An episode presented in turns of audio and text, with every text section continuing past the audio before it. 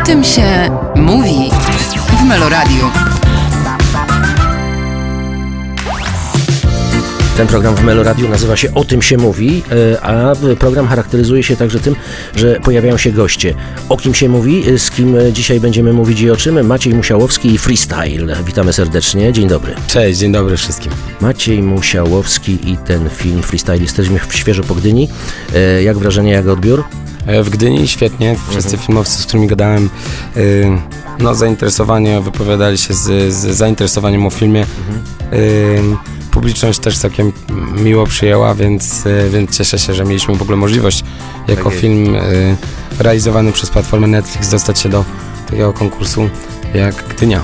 Tak jest.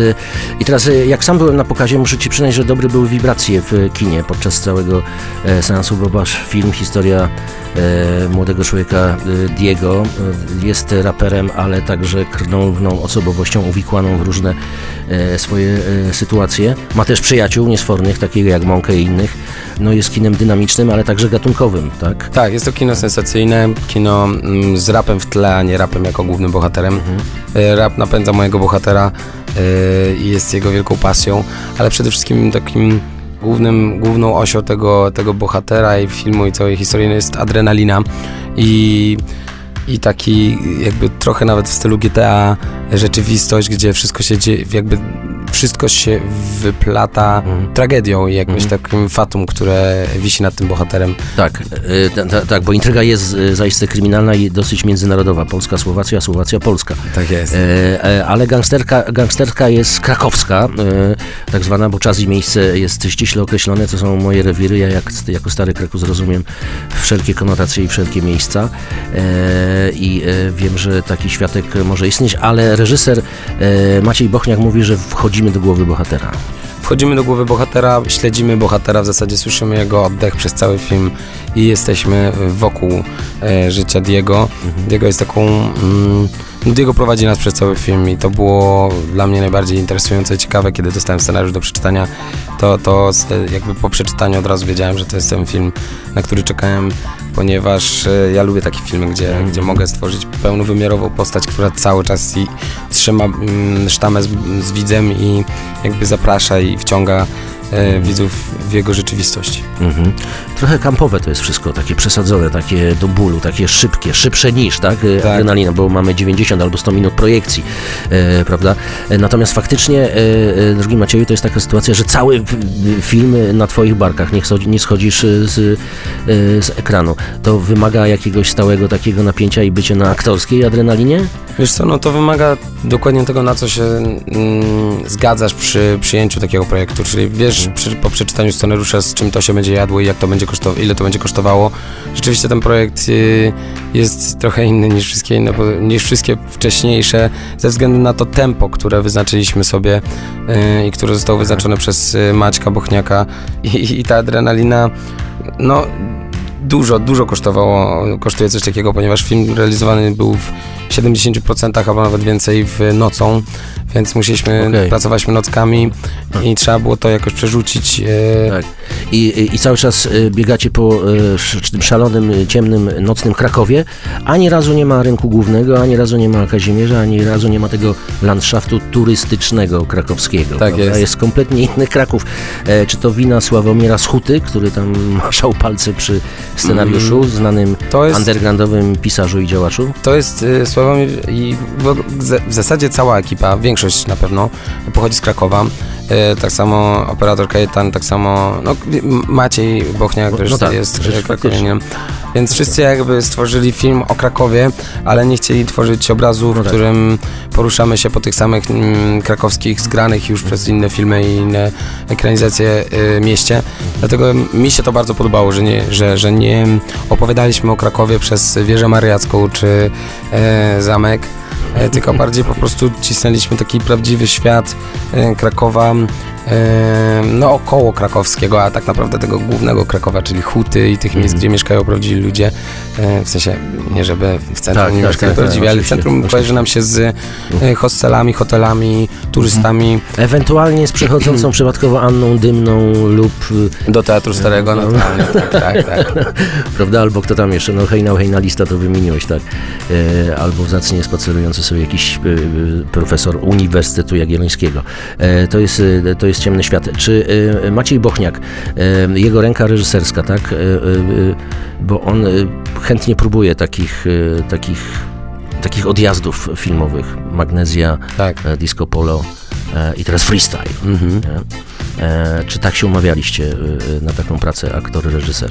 Wiesz co, Maciej jest świetnym reżyserem, bardzo fajnie pracującym z aktorami, ponieważ też no, w swoim własnym domu żyje z aktorką, więc potrafi moim zdaniem bardzo dobrze rozumieć potrzeby i umie komunikować swoje potrzeby w pracy. Przynajmniej jakby nam się to skleiło bardzo dobrze. I było to świetne przeżycie, bo mieliśmy do siebie zaufanie, słuchaliśmy swoich propozycji, jakby ja podążałem za nim, kiedy ja potrzebowałem zrobić coś, co jakby według mnie było potrzebne do zrobienia. To też to zaufanie od Maćka dostałem. Nigdy nie odmówił mi dubla, zawsze byliśmy jakby taką sztamą i bardzo się zbliżyliśmy na tym projekcie, no bo ta relacja aktor-reżyser, zwłaszcza w tak ciasnym filmie, w sensie w filmie szybkim. Skondensowanym, tak. I skondensowanym i opartym na bohaterze, to się jakby wszystko zacieśnia i spędzaliśmy bardzo dużo czasu, więc byliśmy umówieni poprzez niezapisaną umowę zawartą w tym scenariuszu i w jego tempie. Freestyle, czyli także freestyle we współpracy albo w aktorstwie.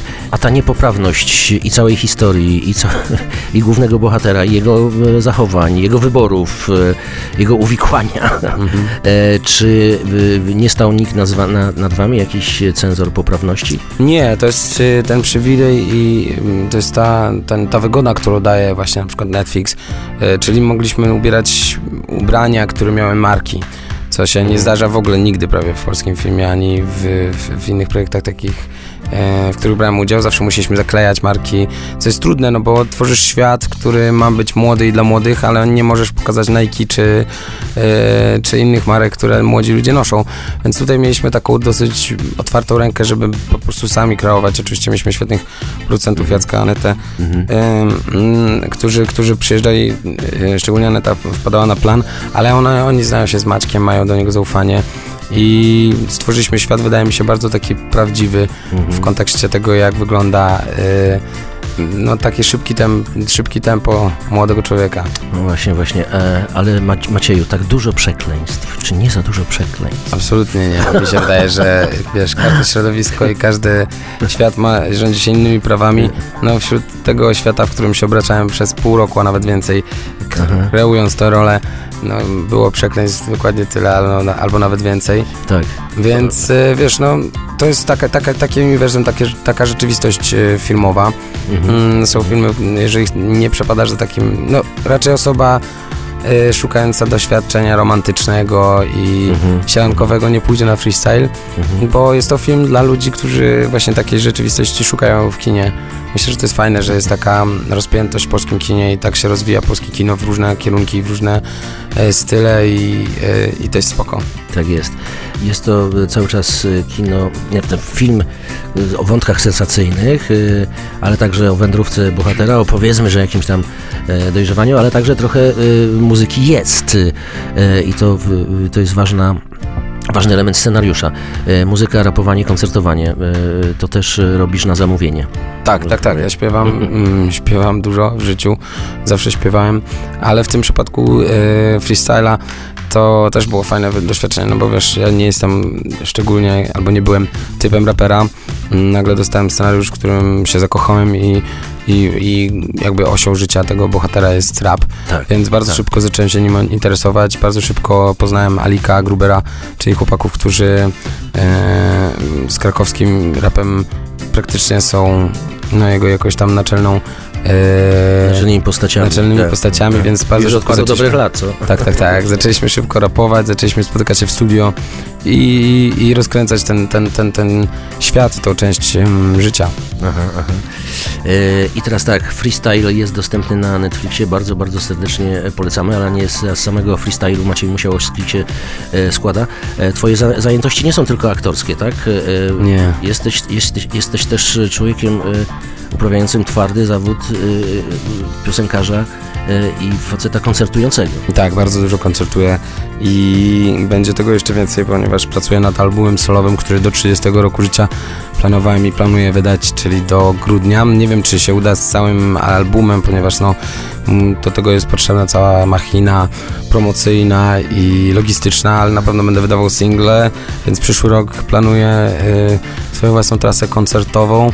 A teraz koncertowałem z Miłoszem i z Pieśni Tańca Śląsk. To było genialne doświadczenie i przed nami druga runda. Aha. I ty funkcjonujesz jako Maciej Musiałowski, tak? Tak. Solista. Maciej Musiałowski, solista. Śpiewałem w tym roku też męskie granie ze swoim własnym repertuarem, więc... Jak się czujesz na scenie? Świetnie. Ja zawsze, zaczynałem swój kontakt ze sceną przez śpiewanie i nic nie potrafię tego podrobić ani zastąpić, więc kocham to robić, uwielbiam dostarczać emocje widowni i widzieć, jak widownia przeżywa emocje. To jest zupełnie inny rodzaj przepływu energii niż w teatrze. Aha. Więc jest to uzależniające na pewno i trudno by było. Okej. A powiedz mi, co z tą 30? Dlaczego to jest tak ważne, żeby płyta pojawiła się zanim skończysz 30? Wiesz co, ja mam takie plany swoje założone od dzieciaka, konstruuję swoją linię czasu tak, że zakładam sobie jakieś cele i je do pewnego czasu realizuję. Tak było z zamkiem, tak było z kilkoma nagrodami, które chciałem do któregoś tam roku życia wygrać i udowodnić sobie, że... Tak było z zamkiem? Powiedziałeś, to już było? Tak, bo zamek został kupiony 19 grudnia zeszłego roku. Aha. I funkcjonuje? I funkcjonuje. Jako miejsce, tak? Zorganizowałem tam Festiwal Sztuk Zjednoczonych w sierpniu tego roku, co było niemożliwe. Wszyscy ludzie, do których podchodziłem i z którymi konsultowałem, to zapowiadali, że za rok jasne pomożemy, ale w tym roku to jest niemożliwe 3,5 miesiąca zorganizować taki festiwal. No jednak udało się przy pomocy fantastycznych ludzi, z którymi będę, podejrzewam, związany do końca życia przez to wydarzenie. Marta Wilk, która we mnie uwierzyła, moja menadżer, jest rewelacyjną osobą i też wielką pomocą.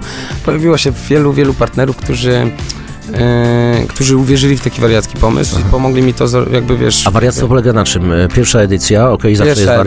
Pierwsza edycja, nikt nie wie, tak? Ale Sztuki Zjednoczone to wiele obiecuje. Ale mieliśmy Magdę Umer, mieliśmy Andę Rottenberg, Kaję, Julię Wieniawę-Szczyla, Igora Herbuta, Ofelię Igelis. Mieliśmy pełno... Czyli muzyka. Czy muzyka?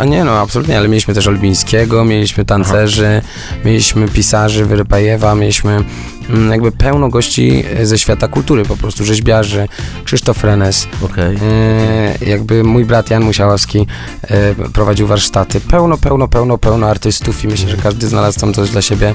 Była Blanka Satora ze hiszpańską jeździecką. Generalnie wydarzenie było takie obezwładniające, bo wszędzie, gdzie szedłeś, coś się działo, jakieś warsztaty, tu z aktorstwa, tu z muzyki, z rzeźbiarstwa. A twoja funkcja w tym festiwalu, jak się nazywa? Ja byłem... Artistic Director? Jestem Artistic Director.